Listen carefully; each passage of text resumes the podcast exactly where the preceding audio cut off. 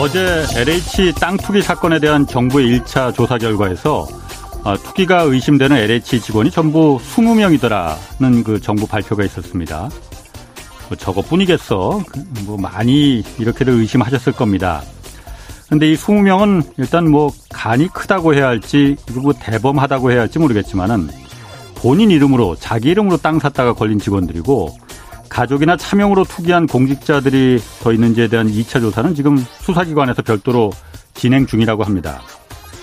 그런데 어제 눈에 띄는 기사가 하나가 있더라고요. 이번에 문제가 된 이 광명 시흥지구 여기가 국토부가 지난번 왜 2사 부동산 공급 대책으로 마련한 1차 신규 택지였잖아요. 그런데 다음 달 4월에 2차 신규 택지 발표가 또 예정돼 있다고 합니다.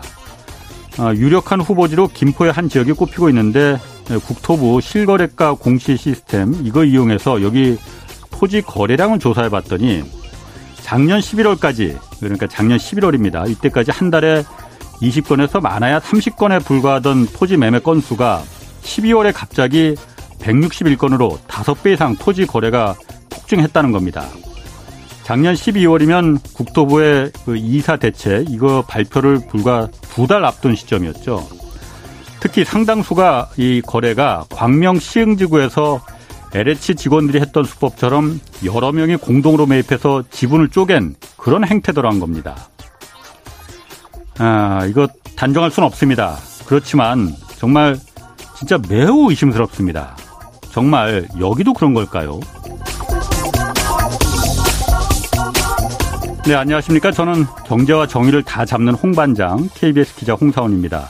홍사훈의 경제쇼 본격적으로 출발하겠습니다. 유튜브 오늘도 함께 갑시다.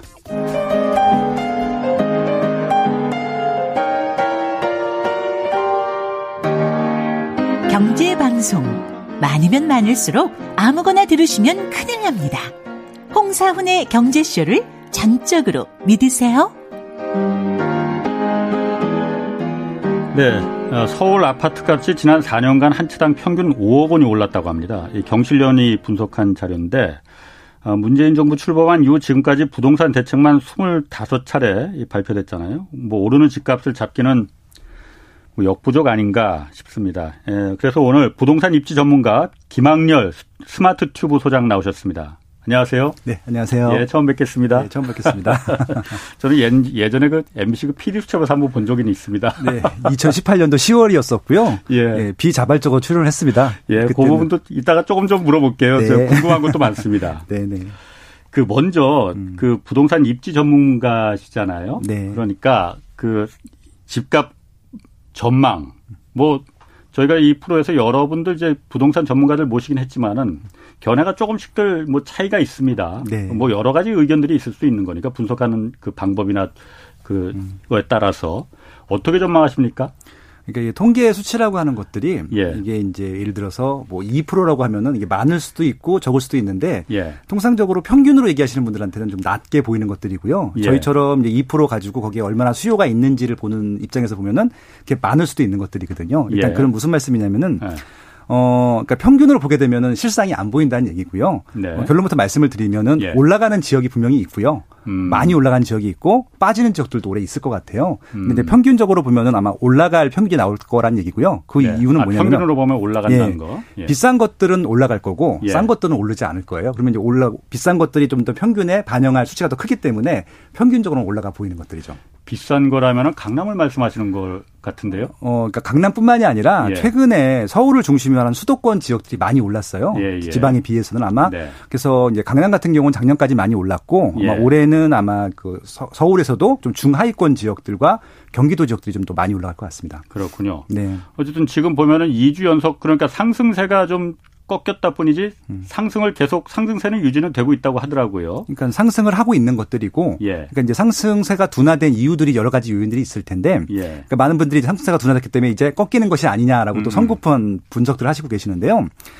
입주 물량이 올해 네. 이제 가장 아마 이제 수요 공급에 큰 역할들을 할 텐데, 예. 올해 입주한 물량 중에 절반 이상이 1, 4분기에 다 몰려 있어요. 1월부터 예. 3월달까지. 그래서 아마 3월달까지는 입주 물량을 해소할 때까지는 상승률이 완화될 것으로 보이고요. 아마 4월 달 이후부터는 입주 물량이 좀 줄기 때문에 올라갈 가능성이 높다. 저는 이렇게 보고 있습니다. 그렇군요. 예. 먼저 제가 지금 잠깐 그 유튜브에서 이게 생중계가 되기 때문에 뭐 댓글들이 많이 올라옵니다. 그런데 빠숑이라는 이제 그 저희 닉네임을 갖고 계시잖아요. 네, 네. 그러니까 아까 제가 모두에도 그 MBC PD수첩 얘기도 했지만은 저도 그거 봤습니다. 그때 한 3년 전에 미친 집값의 비밀이라는 제목으로 맞습니다. 거기서 또 나오셨더라고요. 모자이크 돼서 나오긴 했지만. 본의 아니게 그 네이버 실시간 검색어 있잖아요. 제가 이틀 동안 1등을 했습니다. 그러니까 거기서 먼저 이것부터 좀 짚고 넘어가는 게 좋겠습니다. 본격적으로 좀 그 설명을 저희가 좀 의견을 듣기 전에. 네네. 그때 보면은 그 이제 그 빠숑님이나 다른 분 여러 이제 부동산 스타 강사들이 많이 나왔어요. 그 취재가 됐어요. 네네. 이 사람들이 결국은 미친 집값을 만드는 주범이다. 뭐 표현이 그러니까 거기서 주범이라고 했으니 뭐 그 이해해 주시고 네네. 주범이다라고 지적했는데 그 부분 먼저 간단하게 반론은 먼저 얘기하시고 오늘 진행하는 게 나을 것 같습니다. 일단은 이제 1차적인 문구에는 이제 투기의 주범이다라고 나왔고요. 그 안에적인 이제 그 문구들이 나왔는데 대한민국 투기 세력의 수괴라고 나왔어요. 수괴. 더 세네. 그게 진짜 방송에 나왔던 멘트였었고요.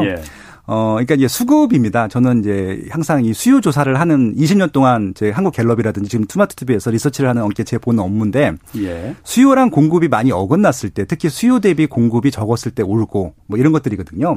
그러면은 2017년도 18년도까지는 제가 생각하기에는 전반적으로 수요 대비 공급이 적었다라고 판단했기 때문에 올라갔다라고 분석을 했었는데 그때 정부에서는 나름대로 2017년도부터 강하게 부동산 규제 정책을 피면서 이미 2017년도 18년도까지도 15번 연속 나왔었거든요. 이미 이제 많이 나왔는데 안 잡히니까 뭔가 저는 핑계거리를 찾아야 된다고 생각을 했던 것 같아요. 그래서 아마 조금 이제 여러 가지 이제 좀 어떻게 보면 책임을 전가할 대상들을 찾다 보니까 그렇게 좀 알겠습니다. 그건 그렇게 정리를 하는 거로 하고 왜냐하면 지금 워낙 댓글들이 많이 올라와요. 아마 좋은 댓글이 안 나올 가능성이 높습니다. 좋은 댓글들은 그렇게 좋은 댓글도 좀 있긴 있어 보니까 그런데 안 좋은 댓글들이 좀 많이 있습니다. 그거 이해해. 그럼요. 지금 이제 아마 2017년도부터 2021년도 사이에 뭐 집을 마련을 못 하셨거나 아무튼 그 시장에서 소외되신 분들 같은 경우는 상처가 좀 크실 거예요. 알겠습니다. 그것에 대한 결과겠죠. 어쨌든 그 부동산 입지에 대해서 이제 많이 이제 그 분석을 하고 연구를 하신 분이니까 작년 같은 경우가 사실 이게 유별나게 집값이 워낙 많이 올랐으니까 유별나다고 하잖아요. 뭐 작년에 영끌, 뭐 패닉 바잉. 뭐 똘똘한 한 채 뭐 이런 얘기 그렇죠. 유행어라고 할까? 그런 말도 많이 나왔는데 일단 작년에 왜 그렇게 집값이 많이 오른 겁니까? 공급이 안 돼서 그런 거예요? 아니면은 뭐 다른 이유가 있는 건지? 일단은 가장 큰 잘못은 부동산 정책 때문에 그런 거였었고요. 정책. 왜냐 그러냐면 아까 말씀드린 대로 2017년도, 18년도는 물량이 적었어요. 그때는 올라갈 수밖에 없는 분위기였는데 제가 예상하기에는 이 정책이 제대로 됐었으면 2019년도, 20년도에 아마 안정이 되거나 조정당이 왔을 거라고 생각합니다. 왜냐하면 일단 서울만 놓고 볼게요. 평균적으로 서울의 입주 물량들이 한 3만 세대 전후입니다. 많을 때가 4만 세대거든요. 그래서 이제 2018년도까지는 그 이하가 공급이 됐던 것들이고 입주 물량이 2019년도에는 4만 세대 그리고 2020년도에는 5만 세대가 입주를 했습니다. 그냥 냅뒀으면은 알아서 조정이 되는 시장이었었거든요. 근데 이제 중요한 건 뭐냐면 입주 물량이 나오게 되면 통상적으로 본인들이 직접 입주를 하거나 아니면은 세입자들한테 보통 첫 집을 줍니다. 2년 동안은 좀 살게 하고 나중에 들어간 경우도 많거든요. 그렇죠. 근데 지금 여러 가지 정책적인 규제책 때문에 거래를 다 막아놓은 거예요. 임대차 입법하고 기타 등등 실거주 요건 강화 때문에 그러다 보니까 실질적으로 시장에 거래할 수 있는 매물들이 줄다 보니까 대기 수요는 많은데 해소가 안 됐는데. 결국은 얼마 남아있지 않는 매물 중에서 그 매물들을 구입하려고 하면 남들보다 돈을 더 많이 지불해야 되잖아요. 그래서 2020년도에 가격이 확 올라간 거죠. 입주 물량은 많은데도 실적으로 거래될 수 있는 물량들이 없다 보니까 전세든 매매든 올라갔던 것들이었고요. 특히 이게 참 놀라운 게 뭐냐면은 이렇게 입주 물량이 많을 때는 100%였습니다. 지금까지. 전세는 무조건 안정이 되거든요. 전세 가격도 많이 올라갔어요. 그러니까 12년 동안 입주한 물량 중에 최대 입주 물량이었어요. 이러면 보통 조정이 됩니다. 2018년도에 헬리오시티라고 하는 단지가 입주를 했어요. 송파구 9,510세대인데 그거 하나 입주했다고 역전세도 나기도 하고 안정이 됐었거든요. 그게 정상적인 시장인데 맞습니다. 2019년도부터 묘하게 정책들이 강화되다 보니까 무조건 실입주를 시키다 보니까 전세 매물이 안 나오는 거예요. 근데 지금 아까 말씀드린 대로 5만 세대가 입주를 했는데도 전세가 없어요. 실질적으로 신규 아파트 입주를 하게 되면 과반수 정도는 전세 매물이 나와야 되는데 97% 정도가 실입주를 하는 거예요. 그럼 전세 매물을 확 주는 거잖아요. 그런 것들 때문에 전세 가격이 올라갔고 전세 매물을 찾지 못한 층들이 비싼 건 못 사고 전세 가격으로 살 수 있는 입지를 찾아야 합니다. 아까 말씀드린 대로 서울의 조금 저렴한 지역들 그리고 경기도권 거기에 지금 매매로 돌아선 것들. 그러다 보니까 서울에서 조금 저렴한 지역들과 경기도에 조금 이제 서울의 전세 시장 비슷한 지역들이 지금 최근에 오르고 있다. 그렇게 좀 분석을 하고 있습니다. 그 임대차 3법 엊그제 서영수 이제 키움증권 이사가 임대차 3법이 결정적으로 전세 가격을 확 올렸다고 하는데 그 맞습니다. 예, 맞습니다. 거죠? 그것 때문에 지금 거래될 수 있는 매물이 확 줄었거든요. 그렇군요. 네. 그런데 제가 궁금한 게 네. 그게 문제가 있다고 지금 나오는 패널들마다 다 그 임대차 3법이 문제가 있어서 그것 때문에 전세 가격이 올랐다고 하는데 그 법을 손질하는 건 왜 손질할 생각을 안 하죠? 제가 이제 공공기관 자문도 하거든요. 네. 그 얘기를 한 2년 이상 했었는데 예. 실무자분들은 다 공감을 하세요. 예. 근데 의사 결정을 해 주시는 분들이 그 의견에 대해서는 아직 임대차 3법 중에 2법만 시행이 된 것들이거든요. 예, 예. 3법까지 나와 봐야지 이 판사가 바뀐다라는 생각을 갖고 계신 것 같아요. 그렇군요. 6월 달부터 전월세 신고제가 이제 시작이 됩니다. 아마 그때까지는 계속 이거 기조를 유지하지 않을까 그렇게 생각을 하고 있습니다. 그렇군요. 네. 그 최근에 그 부동산 관련한 책 내셨어요. 네. 아, 대한민국 부동산 미래지도. 아유, 언급해 주셔서 감사합니다. 네. 그 미래지도 미래를 그럼 어떻게 전망하지? 이게 보니까 서울편, 경기편 이렇게. 그 두 챕터로 나눠져 있는 것 같더라고요. 맞습니다. 서울을 8개 구하고 경기도 6개 시를 분석한 예. 책이고요. 예. 그러니까 저는 이제 그 인문학자라고 스스로 생각을 하고 있습니다. 워낙 역사를 좋아하고 답사를 좋아해요. 제가 이제 부동산 투자 책을 쓴 것이 아니라 예. 저는 하루에 3만 보씩 걸어요. 워낙 답사를 좋아해서. 예, 그래서 이제 곳곳에 그렇게 답사를 다니다 보면요. 예. 현장에서만 알 수 있는 것들이 있거든요. 대표적인 게 이제 현장 가면은 특히 문화재 같은 거 있으면 이렇게 문화재 안내하는 게시판들이 있잖아요. 예, 예. 저는 그런 거 읽는 거 되게 좋아하거든요. 그러다 보니까 서울도 굉장히 사연이 많은 얘기들이 많더라고요. 그래서 이제 예. 그런 것들에 관심을 갖기 시작하면서 그런 것들을 정리하기 시작했는데 예. 부동산 시장과 연결을 해서 분석을 해보니까 이 과거부터 원래 그렇게 될 수밖에 없는 지역들이 있고 예. 조금 변화가 되면은 달라질 부분들이 있기 때문에 그런 것들을 정리하다 보니까 아 이런 식으로 접근하게 되면은 미래 가치가 조금 더 높아질 지역들을 찾을 수 있겠다. 예, 예 그런 것들을 정리한 책이 바로 이번 책입니다. 네. 그래서 정리를 했더니 아까 네. 서울 8개 구라고 하셨어요. 여기 네. 보니까 제가 보니까 강서, 중랑, 서초, 강동, 영등포, 성북, 노원, 마포. 네. 여기 8개 구가 특별히 뭐 그 눈여겨본. 그럼 아까 말씀하신 대로 3만 보를 하루에 걸면서 네. 여기를 눈여겨본 이유는 그럼 뭐가 있는 건가요? 지금까지 이제 강남구가 제일 비싸고요. 예. 75년도에 강남구가 생긴 이후로 단 한 번도 1등을 뺏긴 적이 없습니다. 예. 네, 강남구가 뺀 이유는 뭐냐면 거기는 원래 좋고요. 강남구를 역전할 수는 없습니다. 앞으로도 한동안은 그럴 것 같고요. 네. 강남구처럼 누구나 알고 있고 비쌀 것이고 계속 수요가 몰리고 이런 지역들은 제가 굳이 언급할 필요는 없을 것 같고요. 예. 지금은 조금 소외되어 있는데 지금의 변화 때문에 향후 10년 후에 지금 가치보다 훨씬 더 올라갈 수 있는 여지가 많은 지역들을 소개해드리고 싶었거든요. 예. 첫 번째 지역이 강서구였었는데 강서구는 서쪽 끝입니다. 통상적으로 중심지가 비싸고 예. 사람들이 수요가 많이 몰려있고 이 변두리 지역들은 가격도 저렴하고 수요가 좀 적거든요. 예. 근데 지금 그렇다 하더라도 10년 후에는 지금과 다른 상황들이 좀 펼쳐질 것이다. 그런 얘기들을 해드리고 싶었던 것들이죠. 그렇군요. 네. 경기도 쪽은?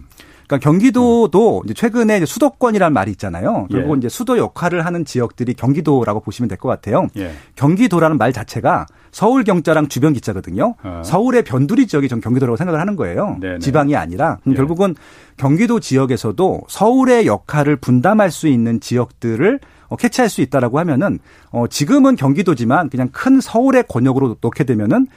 경기도가 아니라 서울, 광역하던 서울로 봤을 때는 가치가 좀 달라 보일 수 있거든요. 예, 그런 예. 얘기들을 해드리고 싶었습니다.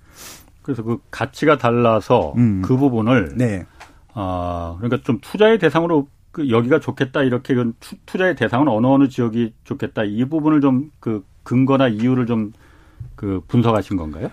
일단 전 기본적으로 내 집 마련에 대한 전도사입니다. 내 집 마련 캠페인들을 하고 있고요. 네. 일단 내 집 마련을 하게 되면은 주거 시장이 안정된다고 생각하고 있기 때문에 그런 차원을 말씀드렸던 거였었고요. 예. 이 말씀을 왜 드리냐면은 제가 이제 강남구만 많은 분들이 관심을 갖고 계신 거예요. 예. 강남구가 아니어도 서울이 아니어도 내가 내 집 마련해서 행복하게 잘 살 수 있는 입지가 있다는 것들을 소개해드리고 싶었었어요. 예. 좀 그런 것들입니다. 경기도 같은 경우는 과거에는 서울에 25개 구가 있는데 25 25개 구가 제일 비싸고 그다음에 경기도 시세였었거든요. 네. 근데 지금 경기도의 거의 상당수는 서울의 중위권 가격보다 훨씬 높습니다. 대표적인 지역이 뭐 성남, 그다음에 하남, 그다음에 과천, 광명, 경기도의 빅4 지역입니다. 제일 비싼 지역인데 10년 전까지는 이 지역들이 크게 부각을 받지 못했는데 지금은 그 4개 지역이 서울의 웬만한 지역보다 시세가 높습니다. 그러면 거기가 왜 올라갔는지를 분석할 필요가 있는데 일자리가 좋아졌고 일자리가 많아졌고요. 또 서울의 메인 일자리 지역과 연결된 광역교통망들이 좋아졌거든요. 그러니까 그런 것들. 그러니까 결국은 일자리가 증가하고 광역교통망이 좋아지는 것들은 한 10년 정도 걸리거든요. 그래서 이제 지금 경기도에 그렇게 비싸진 지역들은 이번 책에서는 뺐고요.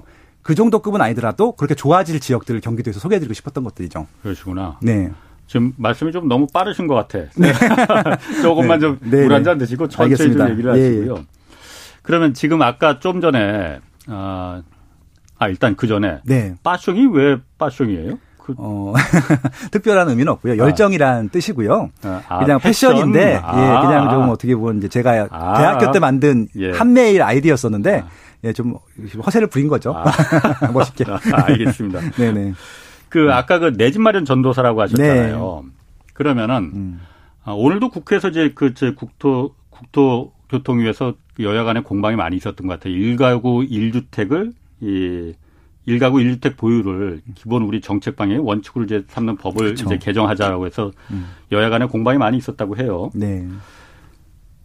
부동산에 대해서는 사실 누구는 이거 투자라고 하고 누구는 투기라고 하고 또 이게 1가구 1주택일 경우 자기가 사는 집 고르는 거에 대해서 일대하고 또 두 채, 세 채 사는 그거에 대해서도 또 보는 시각이 다르지 않습니까? 네네. 일단 두 채 이상 소유하는 거 이거를 투자라고 봐야 됩니까? 투기라고 봐야 됩니까? 그거는 뭐 제가 정의한다고 저는 투자라고 말씀을 드리고 싶은데 대부분들은 투기라고 하실 텐데 이게 그때그때 달랐어요. 예를 들어서 이전 정부인 박근혜 정부 같은 경우는 최근에 그러니까 최경환 부총리 같은 경우는 빚내서 집을 사라 할 정도로 투자를 독려했던 시기도 있었거든요. 그리고 그 전으로 하게 되면은 김대중 정부 때도 그랬습니다. 지금 대부분 부동산 완화 정책은 김대중 대통령 때 다 나왔던 정책들을 좀 다시 쓰는 것들이거든요. 규제 정책들은 이제 그 전부터 있었긴 하지만 그러니까 어떤 말씀을 드리고 싶은 거냐면은 저는 1가구 1주택 기본적으로 맞다고 생각을 해요. 아마 대부분 모든 세대들이 1가구 1주택이라고 했을 때는 시장이 안정될 겁니다. 그런데 어떤 이유인지 모르겠지만 1가구 1주택이 안 되시는 분들이 있어요. 그러니까 경제력이 안 되거나 다른 사정들 때문에. 그럼 그분들을 위해서는 임차주택이 필요할 텐데 임차주택을 누군가 공급을 해야 되잖아요. 만약에 공공에서 임차주택들을 다 100% 공급할 수 있다. 그러면 이런 논란들이 나올 이유가 없죠. 그런데 지금 임차 시장을 전체 100으로 놨을 때 이 공공에서 책임지고 있는 부분이 10%거든요. 나머지 90%는 이제 민간에서 임대주택들을 제공하고 있는 겁니다. 이게 투기꾼들이 투기해서 제공한 것이 아니라 시장에서 임차인들이 임차주택이 필요했는데 누군가 공급을 해야 됐고 그것들이 임대인들이 제공한 것들이거든요. 일방적인 건 없다고 봅니다. 그러니까 지금 임차인분들한테 여쭤보시면 아시겠지만 가장 좋아하는 제도가 전세제도예요. 임차인분들한테는. 공짜로 사는 것들이거든요. 예, 어차피 그냥 보증금 돌려받는 것들이니까. 그렇죠. 월세보다는 전세를 훨씬 더 선호하죠. 그래서 만약에 이 전세 제도가 유지될 수 있고 전세가 많이 오르지만 않는다고 하면은 이분들은 집을 살 생각들이 없어요. 그런 것들이잖아요. 그러니까 결국은 합이 맞아야 되는 것들이잖아요. 임차인들은 전세로 살고 싶어 하고 또 임대인들은 투자를 하나 하고 싶은데 전세를 끼고 사게 되면은 자기 돈이 조금 들어가는 것들이고요. 그리고 이제 정부에서는 과거에는 우리가 능력과 세금으로는 10%밖에 공급을 못했는데 90%를 책임져 줄 수 있는 임대주택들을 민간에서 공급해 주니까 좋았던 것들이고요. 다 임차인, 임대인, 정부 다 합이 맞았기 때문에 지금까지 뭐 50여 년 동안 이 제도가 유지됐던 거였거든요. 그렇죠. 근데 갑자기 어느 순간부터 전세를 끼고 투자하면은 투기가 되는 거예요. 그러니까 좀 논리가 안 맞잖아요. 그러니까 저는 이렇게 생각하는 거죠. 만약에 공공에서 임대 시장의 100%를 책임질 수 있다라고 하면은 그 논리가 맞는데 지금도 민간 임대 시장의 90%를 기대고 있어요, 정부에서. 그 제도가 없어지지 않는 이상 필요한 거잖아요. 그러면은 임대 사업자들이 임대 주택을 제공해 줘야 되는데 메리트가 있어야 되는 게 맞는 거잖아요. 그러니까 그것들이 너무 과하다 그러면 세금으로 많이 갖고 하시는 것들이 맞는데 메리트도 하나도 없이 계속 벌금만 준다고 하면은 누가 이걸 공급하겠습니까? 그래서 지금 솔직히 말씀드리면은 2018년도까지는 조금 투자자가 있었는데 2019년도 이후부터는 서울 같은 경우는 완전히 실거주 시장으로 재편이 됐습니다. 아, 그래요? 예, 2019년도, 2020년도는 투자 때문에 가격이 올라간 게 아니라 공급, 거래할 수 있는 물건들이 적은데 실거주로 들어가고 싶은 사람들이 너무 많다 보니까 가격이 올라간 것들이거든요. 그래서 결국은 지금 이 논란이 굉장히 중요할 텐데 지금 최근에 나오는 정부에서 하는 당 보시기, 그 자료들이나 보시면 아시겠지만 조금 천천히. 투기란 말이 빠졌어요. 2021년 들어서. 예. 예전에는 무조건 투기 때문에 올라갔다고 말씀을 하셨는데 2021년도에 나오는 보도자료 보면요. 투기란 말이 빠졌습니다. 공급이 부족해서 공급을 늘리겠다라고 해서 한 거죠. 그래서 결국은 2사 대책이 나왔잖아요. 예. 공급 대책입니다. 투기 방지 대책이 아니라 공급 대책입니다. 이제 인정을 한 거예요. 결국은. 그렇게 이해하시면 되는 것들이죠. 아니 그런데 그 물론 제가 그러니까 부동산에 대해서 김 선생님, 김 소장님보다 더 전문가는 아니니까. 네네. 그 경실련이나 이런 데서 그 발표하는 거 보면은 그 경실련은 항상 그 주장이거든요. 공급이 부족한 거 아니다. 네. 아, 집을 가진 사람들이 공급되는 걸 다 사기 때문에 그래서 부족한 거다라고 말하면서 제가 뭐 정확하게 기억은 못하지만은 예를 들어서 10채가 서울 시내에 공급되면은 그 중에서 무주택자가 받는 비율하고 기존의 유주택자가 집을 갖고 있는 사람이 또 분양을 받는 비율하고 따져봤더니 집을 갖고 있는 유주택자가 또 집을 새로 공급되는 주택을 분양받는 비율이 훨씬 더 높더라. 네. 왜냐? 싼 값에 분양되는 게 아니거든요. 네. 10억짜리 예를 들어서 10억짜리 주택 아파트를 신혼부부 20대 30대가 분양받는 거는 물려받은 거 없으면 정말 쉽지 않고 어렵지 않습니까? 그렇죠. 어렵죠. 그렇기 때문에 아까 말씀하시기를 아까 19년도부터라고 하셨던가요? 그러니까 네. 실거주자 위주로 네. 무주택자가 실제 거주하기 위해서 공급되는 아파트를 분양받는 게 그 위주로 전환됐다고 하셨는데 네네. 그 부분은 조금 좀 그 시장의 현실로 이렇게 그 보는 거하고 좀 괴리가 있는 거 아닌가? 그러니까 이게 지금 대부분이 이렇게 표면적인 이유로 그렇게 추정들을 하세요. 실상은 전혀 모르시는 거죠. 저는 소비자 리서치를 하는 게 제 본업이잖아요. 그럼 실무자들을 그러니까 보통 이제 서민들이라든지 국민들을 다 만나고 그런 말씀을 드리는 거잖아요. 일단 청약 제도에서 지금 1주택자들이 청약이 당첨될 수 있는 가능성이 없어요.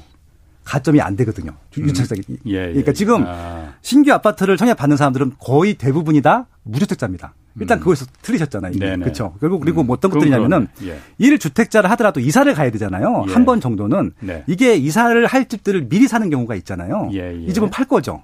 그 과정을 저는 그냥 당연하다고 생각을 하는데 겹치는 기간들이 있거든요. 그걸 유주택자. 그러니까 이걸 투기라고 하는 거예요, 지금. 예를 들어서 지금 어떤 것들이냐면은 민주당의 대표님이 이낙연 총리님이시잖아요. 대표. 총리는 아니죠. 아, 죄송합니다. 전 총리셨죠? 대표님이시. 종로구 출마하시려고 종로구로 이제 반포, 그러니까 서초구에 사시다가 종로구로 이사 가셨잖아요. 지금 신문에 나온 거니까 다 밝힐게요. 아파트 명을요. 경희궁의 아침이란 집을 사셨어요.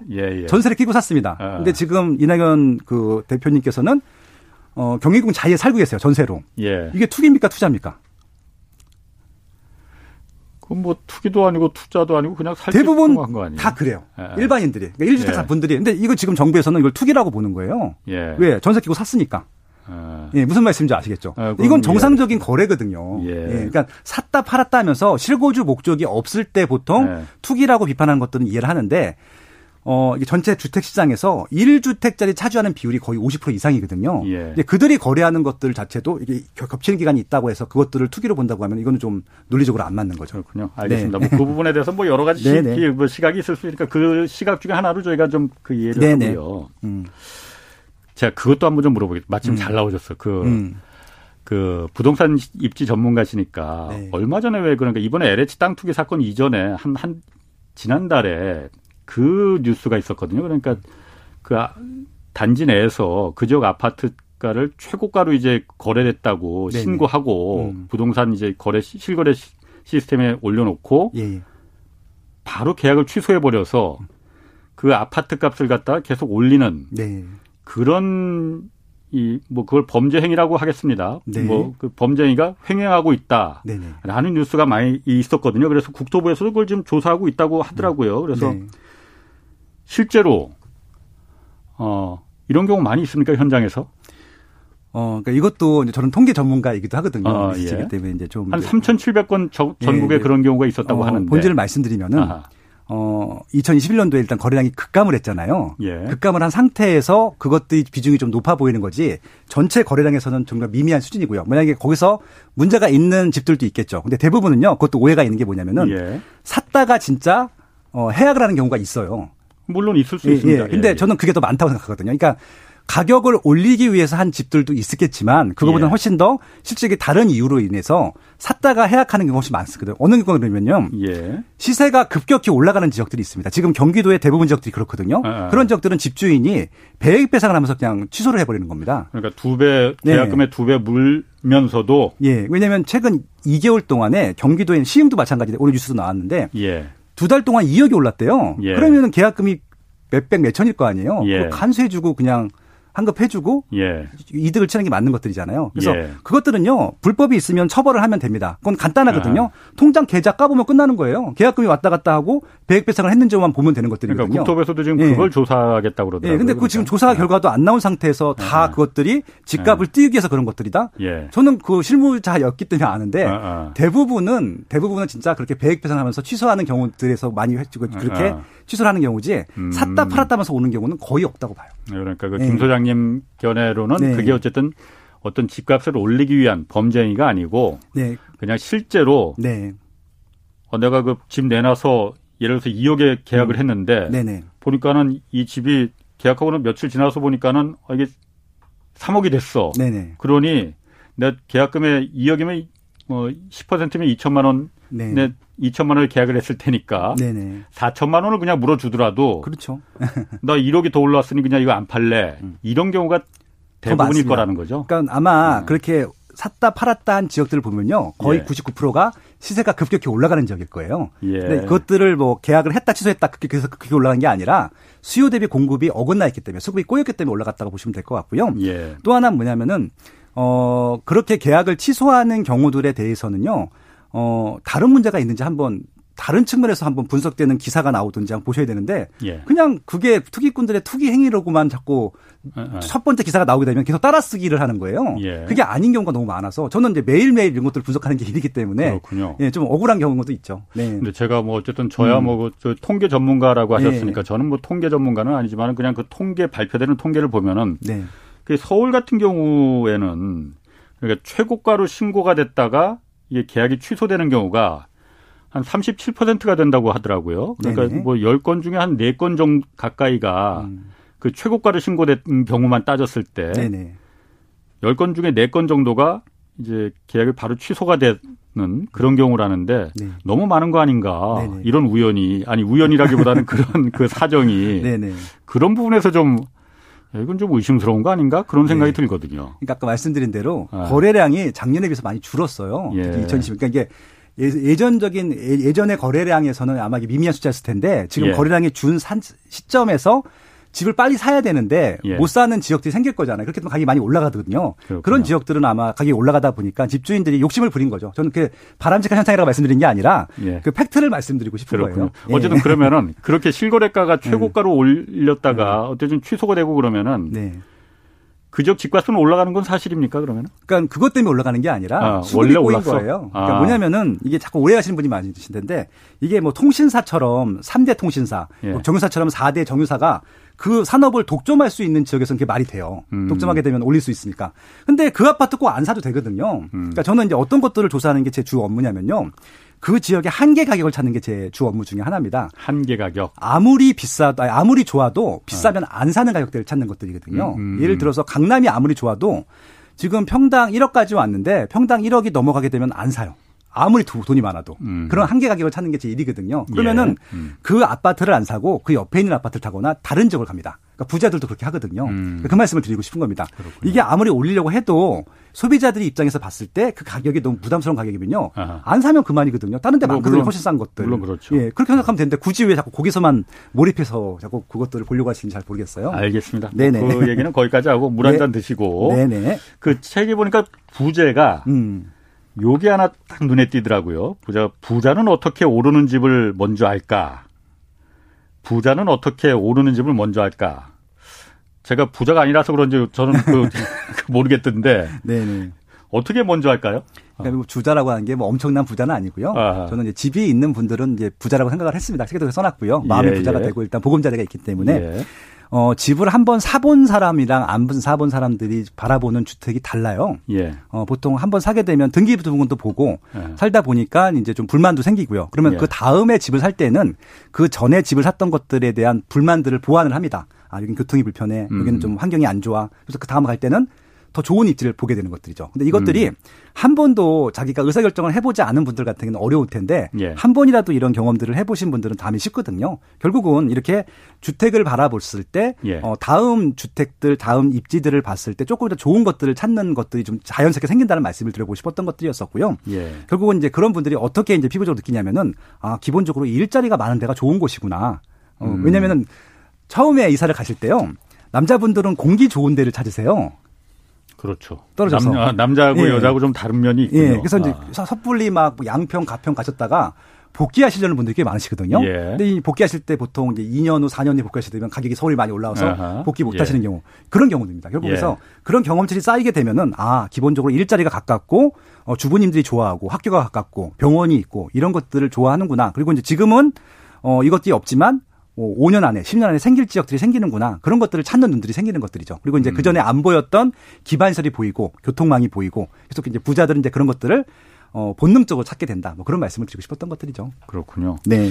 뭐, 얘기 들어보니까는 그렇게 어려운 거 아닌 것 같은데. 제 책은 굉장히 쉽습니다. 저는 이제 그림도 많고 지도도 많이 들어가는데, 초등학생이 봐도 이해할 정도로 썼습니다. 알겠습니다. 네. 문재인 정부 어쨌든 출범 이후에 부동산 대책 지금 여러 차례 아까 25차례라고 했지만은 약발이 안 먹혔거든요. 정말 백약이 무효였습니다. 계속 뭐 올랐잖아요. 근데 어쨌든 가장 최근에 2사 이제 공급 대책 나왔어요. 그 공공기관이 공교롭게도 LH가 하필이면 이때 그냥 그 사건이 네네. 터져버려 갖고 LH나 SH 이런 공공기관이 주도해서 주택을 이제 그 좀 많이 공급하자. 그래서 재개발, 재건축도 서울시내 뭐 그런 땅이 없으니까 땅이 뭐 없는 건 아니지만 많지 않으니 네. 그런 재개발, 재건축 지역을 중심으로 해서 공급을 좀 많이 늘리자. 당근도 많이 주고 인센티브도 많이 주고. 이 대책은 어떻게 보십니까? 일단 뭐 3080이라는 이제 타이틀을 달았습니다. 예. 서울에 32만 채, 지방에 87만 채고요. 예. 또 정확히 말씀드리면은 이제 김유미 장관님께서 127만 원을 만들어 놓고 하셨어요. 예. 그 계획을 예. 합치게 되면 대략적으로 한 208만 원 예. 뭐 정도 된다고 하시더라고요.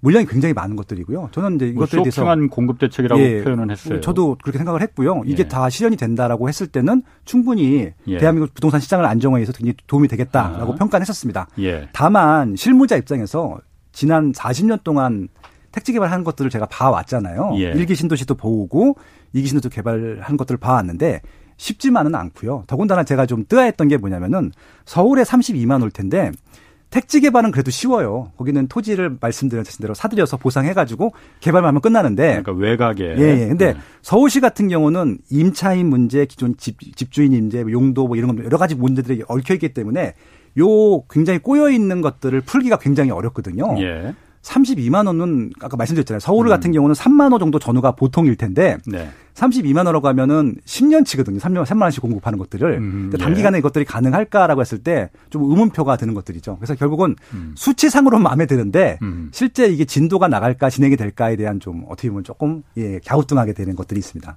그 공급 그 수량 네. 문제도 그렇지만은 네. 중요한 게 이게 그 지금까지는 재건축이나 재개발이 사실 뭐 말씀하신 대로 그런 네. 택지가 없으니 기존의 그 낙후된 도심의 이제 낙후된 지역 재개발이나 재건축 지역을 중심으로 해서 거기 용적률을 많이 높여줘서 700%까지 높여줘서 역세권 개발 같은 경우 고밀도 네. 개발을 네. 해서 이제 주택 공급을 이제 그 확 늘리겠다는 건데 이걸 기존에는 재건축이나 재개발이 철저하게 민간 위주로 했지 않습니까? 네. 민간 이제 토지 주택 조합원과 민간 건설사들이 같이 이제 민간끼리 그 개발을 하라고 한 거였었는데 이걸 공공기관이 시행을 하자는 게 굉장히 큰 차이점이잖아요. 그렇죠. 이 공공기관이 네. 이 부분에 대해서 그러니까 기존의 재개발 재건축 지역에 그 사는 일단 그 이 토지 소유주들이 그렇게 마뜩치 않은 것 같아요. 네. 그래서 안 하겠다고 하는 지역들이 많은 것 같아요. 이 부분이 그러니까 공공기관이 들어가는 이 시행을 하는 거 이 부분 성공 가능성이 좀 있다고 보시는 건지 수량과 아까 그런 걸 떠나서 네네. 공공기관이 그 주도로 한다는 거. 네네. 그러니까 저는 그 정책이 성공했으면 좋겠어요 개인적으로는 정말 예. 진심으로 바랍니다. 근데 성공 못할 것 같다는 뉘앙스지네. 그러니까 이제 이게 어떤 예. 경우냐면요. 예. 그러니까 지금까지 정부가 보여줬던 것들이 더 신뢰가 안 가는 거예요. 예를 들어서 예. 이제 민간이 하게 되면은 뭐 초과익 환수금이라든지 아니면 예. 인허가를 좀 늦게 준다든지 여러 가지 방법으로 좀 계속 딜레이가 돼 있었거든요. 예. 지금 서울 시내에 있는 재건축은 거의 진도가 안 나고 있습니다. 네. 기존에 진도가 좀 빨리 나온 것들 빼고는. 근데 공공이 하게 됐을 경우에는 그런 규제들을 다 빼주겠다라고 하는 것들인데 이게 이제 그것들에 대한 신뢰가 좀 아직 안 생긴 것 같아요. 그래서 제가 바라는 건 뭐냐면은 조그만 단지라도 하나 시범 단지를 만들어서 성공한 모습을 보여주게 되면요. 아마 줄 서서 하려고 들 거예요. 그렇게 좀 일단 시범 케이스를 만들면 좋겠다라고 말씀을 드리고 싶고요. 그리고 이제 공공에게 됐을 때 상품적인 좀 질적인 하락을 우려하시는 경우도 많아요. 특히 강남권 같은 경우는. 거기는 내가 돈을 많이 들여서 비싸게 질 테니까 제발 간섭만 하지 말아달라라고 하는 지역들이 있거든요. 예. 거긴 그냥 민간에 하게 냅두면 될 것 같아요. 그러니까 1대1 예. 재건축하겠다는데 예. 무슨 압구정 같은 경우 1대1 재건축하겠다고 예. 해요. 예, 그렇죠. 그러니까 거긴 그럼 냅두면 되는 것 같고요. 예. 공공이 들어가야지 진도가 나가는 경우가 있습니다. 예. 추가 분담금이 많이 나가든지 아니면 여러 가지 이해관계가 얽혀 있어서 풀어야 될 지역들은 같은 경우는 저는 적극적으로 예. 공공 주도로 하는 게 맞다고 생각을 해요. 그럼 결국은 공공 주도가 저는 이렇게 좀 소외받는 지역들은 적극적으로 하시는 게 맞을 것 같고 네. 그냥 알아서 할 지역들은 냅두는 게 좋을 것 같고 태기를 하게 하면 되는 것 같고요. 그래서 태기를 하는 기준으로 일단 정부에서 시범 케이스로 완성된 모습을 하나 보여주게 되면요. 판단을 하겠죠. 아, 공공이 맡기는 게 좋구나 아니구나. 그렇게 한번 자발적으로 참여하는 게 맞지 않을까 싶어요. 그렇군요. 네. 뭐 제가 저도 이제 뭐 그 부동산 관련해서 이제 취재하고 프로그램도 몇 편 만들어 봤었는데 제가 뭐 저야 뭐 그냥 주소 들은 거니까 네네. 뭐 제가 전문 뭐 부동산에 대해서 그렇게 크게 전문 지식이 있는 건 아니지만은 네. 아, 민간이 어쨌든 아까 말씀하신 대로 잘 안 되는 데는 그냥 공공이 주도해서 하고 네. 아까 말씀하신 대로 돈 많은 그야말로 그 뭐 이런 데는 민간끼리 그냥 알아서 하게끔 놔두자 이렇게 그렇죠. 말씀하신 거잖아요. 네네네. 그런데 집값을 이제 끌어올리는 주 요인은 네. 그 알아서 하게 하는 그 몇몇 군 지역들이 지금도 그러니까 보면 서울 시내에서 재건축 동네 하나 들었으면은 그 어쨌든 무조건 최고가로 분양이 되지 않습니까? 네, 그러니까 그것도 좀 오해가 있어서 말씀을 드릴게요. 예. 물론 그러니까 허구에서 분양가 조정을 한다고 하지만은 그 피하는 방법이 여러 가지가 사실 있더라고요. 네네. 그러다 보니까 어쨌든 주택조합원 입장에서는 네. 내 재건축되는 지역이 최고가로 분양이 되면은 네. 뭐 가장 좋은 거 아니에요. 네네. 그걸 뭐 탓할 거는 아닌 것 같아요. 네네. 그런데 그냥 그렇게 민간한테 그냥 다 풀어 하게끔 네네. 놔둬 버리니까 네. 집값이 계속 올라가니까 이걸 네. 갖다 공공이 참여해서 적당한 분양가, 적당한 그야말로 그 집값을 만들도록 하자라고 유도하는 거가 이 2사 공급 대책의 또 핵심 중에 하나라고 말하는 사람들도 있거든요. 그러니까 이미 지금 정부에서 지금까지 그걸 안 한 게 아니라 예. 분양가 상한제 혹은 허거 통제로 해서 분양가를 조절하고 있었거든요. 예예. 그러니까 지난 4년 동안 결과가 지금의 모습이거든요. 예. 그러니까 지금 올라갔다 하는 것들이요. 왜 올라갔을 것 같으세요? 거기에 상당수는요. 너무 싸게 분양했기 때문에요. 이런 얘기하면 또 분양, 예, 그 반대 의견이 나올 텐데. 또 분양을 말씀하시는 거구나. 맞습니다. 아, 예. 왜냐면은 기존에 있는 구축 아파트보다 싸게 분양하면 말이 안 되잖아요. 예, 예. 똑같은 입지 조건인데 새 아파트가 비싼 게 맞는데. 아, 예. 그러니까 대표적으로 그러니까 이거는 좀 비싼 지역을 예를 들면은 더 반발이 심하실 테니까 조금 예. 저렴한 지역을 생각해 보겠습니다. 예. 예를 들어서 지금 종로구에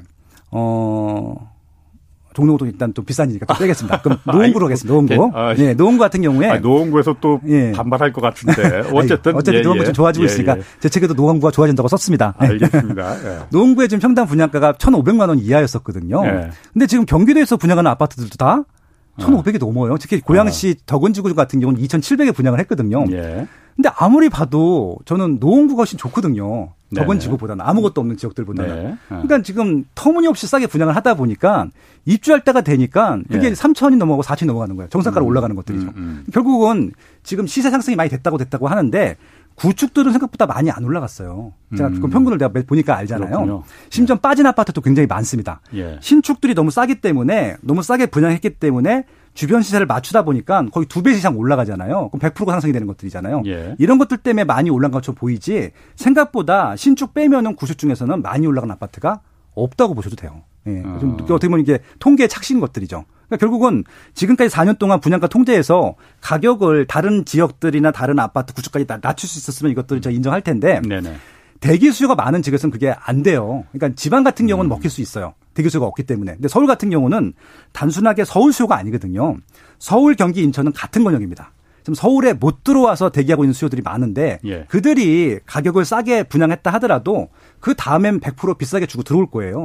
경기도보다 싸니까. 예. 그런 것들은 철저하게 시장 논리로 가는 것들이 맞는 것들이 정부에서 가격을 낮춘다고 해서 가격이 내려가느냐. 그건 저는 아니라고 봐요. 그렇군요. 알겠습니다. 네. 네. 뭐 그 부분은 그 부분은 저기 그 끝내려고 했는데 제가 그 부분이 생각이 나네요. 네. 이번에 그 유승민 전 의원이 LH 직원 투기 의혹 보면서 네. 그 말을 했더라고요. 지금 이어지는 그 의미니까. 네네네. 공공주도 개발이 원인이다. 네. 이번에 2사 대책이 이 LH 투기의 원인 중에 하나다. 네. 왜냐면은 국토부와 LH에 그렇게 깨끗한 사람들만 모여있는 게 아니지 않느냐. 그러니까 자기만이 독점적으로 그 공공정보에 접근할 수 있으면은 이거 슬쩍 빼다가 사익에 활용하고 싶은 유혹이 그건 사람이니까 당연한 거다. 네. 그러니 이걸 그냥 시장에 민간 시장에 맡겨놔야만이 민간 시장이 그렇게 생각한 것처럼 그 보다는 훨씬 더 깨끗하다. 네. 그러니까 민간에 이게 철저하게 공공 빠지고 철저하게 지금처럼 민간에 그냥 다 맡겨야 된다. 공공이 뭐 할 생각 하지 마라. 네. 뭐 이 얘기는 뭐 LH 지금 뭐 해체 뭐 얘기도 나오는데 그런 의견을 좀 냈었거든요. 네. 그 의견에서는 어떻게 생각하는지 간단하게 한번 좀 의견을 좀 말씀해 주세요. 뭐 유승민 의원님께서 뭘 걱정하시는 줄 알겠는데 아하. 저는 이제 정치하시는 분들이 그런 식으로 의견을 제시하는 건 무조건 반대입니다. 왜냐하면 예. 문제가 생기면은 덮거나 없애려고 그냥 그걸 끝내려고 하는데 그게 아닙니다. 예. 그러니까 LH 공사 같은 경우는 대한주택공사와 한국토지공사라는 조직이 합친 거고요. 예. 지난 40년 거의 50년 동안 대한민국 부동산 여러 가지 시설들을 만들고 개발시키는 데 큰 역할을 했습니다. 저는 한국갤럽 있을 때 LH공사, 한국토지공사, 대한주택공사랑 일을 많이 했거든요. 프로젝트를 많이 진행했었습니다. 그래서 예. 그들의 고충을 알거든요. 그러니까 몇몇 일부 비리 때문에 여기서 순기능들이 있고 해야 될 일인데 그것까지 덮는 것들은 말이 안 된다고 생각하고요. 그건 공공이 해야 될 것들은 택지 개발하는 건 무조건 공공이 해야 됩니다. 민간이 들어갈 수 있는 영역이 없고요. 예. 그리고 주택 상품을 개발하거나 여러 가지 주택적인 보완적인 측면들을 만드는 것들은 LH에서 할 일이 되게